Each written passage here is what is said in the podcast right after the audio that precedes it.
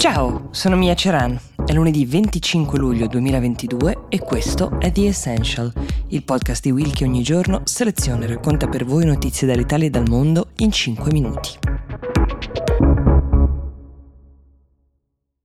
L'Organizzazione Mondiale della Sanità ha deciso di dichiarare massima allerta per l'emergenza del vaiolo delle scimmie. Allora, del vaiolo delle scimmie abbiamo parlato nelle settimane scorse, vediamo di capire che cosa ha determinato questa scelta e che cosa significa questa massima allerta. Intanto, rispetto a quando vi ho parlato l'ultima volta di questa variante del vaiolo, il vaiolo lo ricordiamo è stato sradicato anni fa con il vaccino, ma questa variante è tornata attraverso la trasmissione animale, lì era ripresa negli anni 50 e oggi anche attraverso la trasmissione umana. Le ultime settimane hanno visto crescere i numeri in maniera abbastanza preoccupante, parliamo di 16.000 casi registrati in oltre 70 paesi, tanto da far pensare all'OMS che fosse il caso di inoltrare appunto l'allerta. Ma se anche la diffusione è in crescita, le cure stanno funzionando, il vaccino anche, la mortalità è molto bassa, perché allora lanciare questo allarme?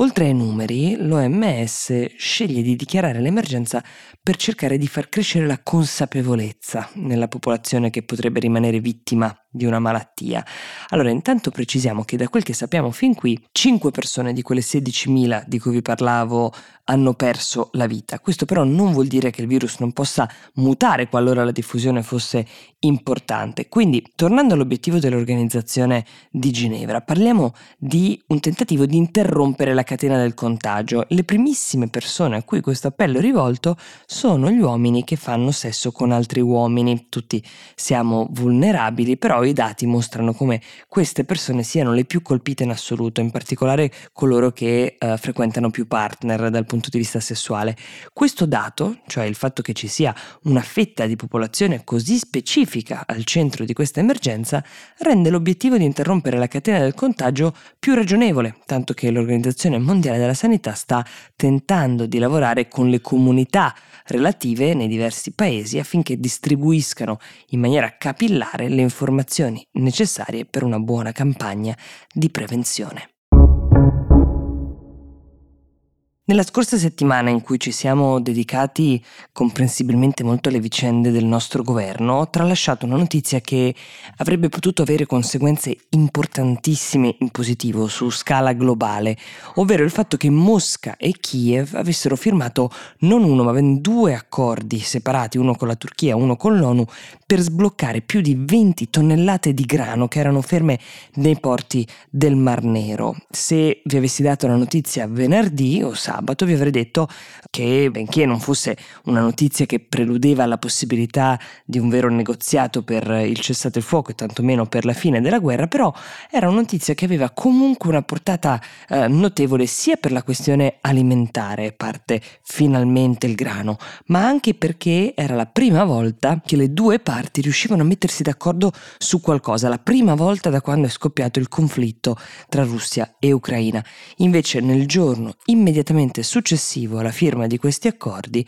è stato sferrato un attacco missilistico al porto di Odessa, missili partiti dalle coste della Crimea, quindi russi, che rendono abbastanza evidente che la Russia non sia esattamente un interlocutore stabile in questo momento. Dei quattro missili, due sono stati intercettati dagli scudi ucraini, ma gli altri due invece hanno colpito, hanno colpito delle infrastrutture portuali, c'è stato anche un incendio che è durato svariate ore non è ancora chiaro quale fosse esattamente l'obiettivo dei russi, ma come spesso accade, le conseguenze montano in una escalation che diventa globale in tempi rapidissimi. Il porto è a Odessa la principale fonte di sostentamento della città intera, cioè è una città che ha fondato la sua identità anche sul traffico che si muove dal suo porto. Immaginate ovviamente che un'ampia fetta di questa popolazione lavora intorno al porto e molti sono coinvolti nel commercio di grano in vari ruoli e vari livelli. Immaginate ad esempio come ciascuna di queste navi enormi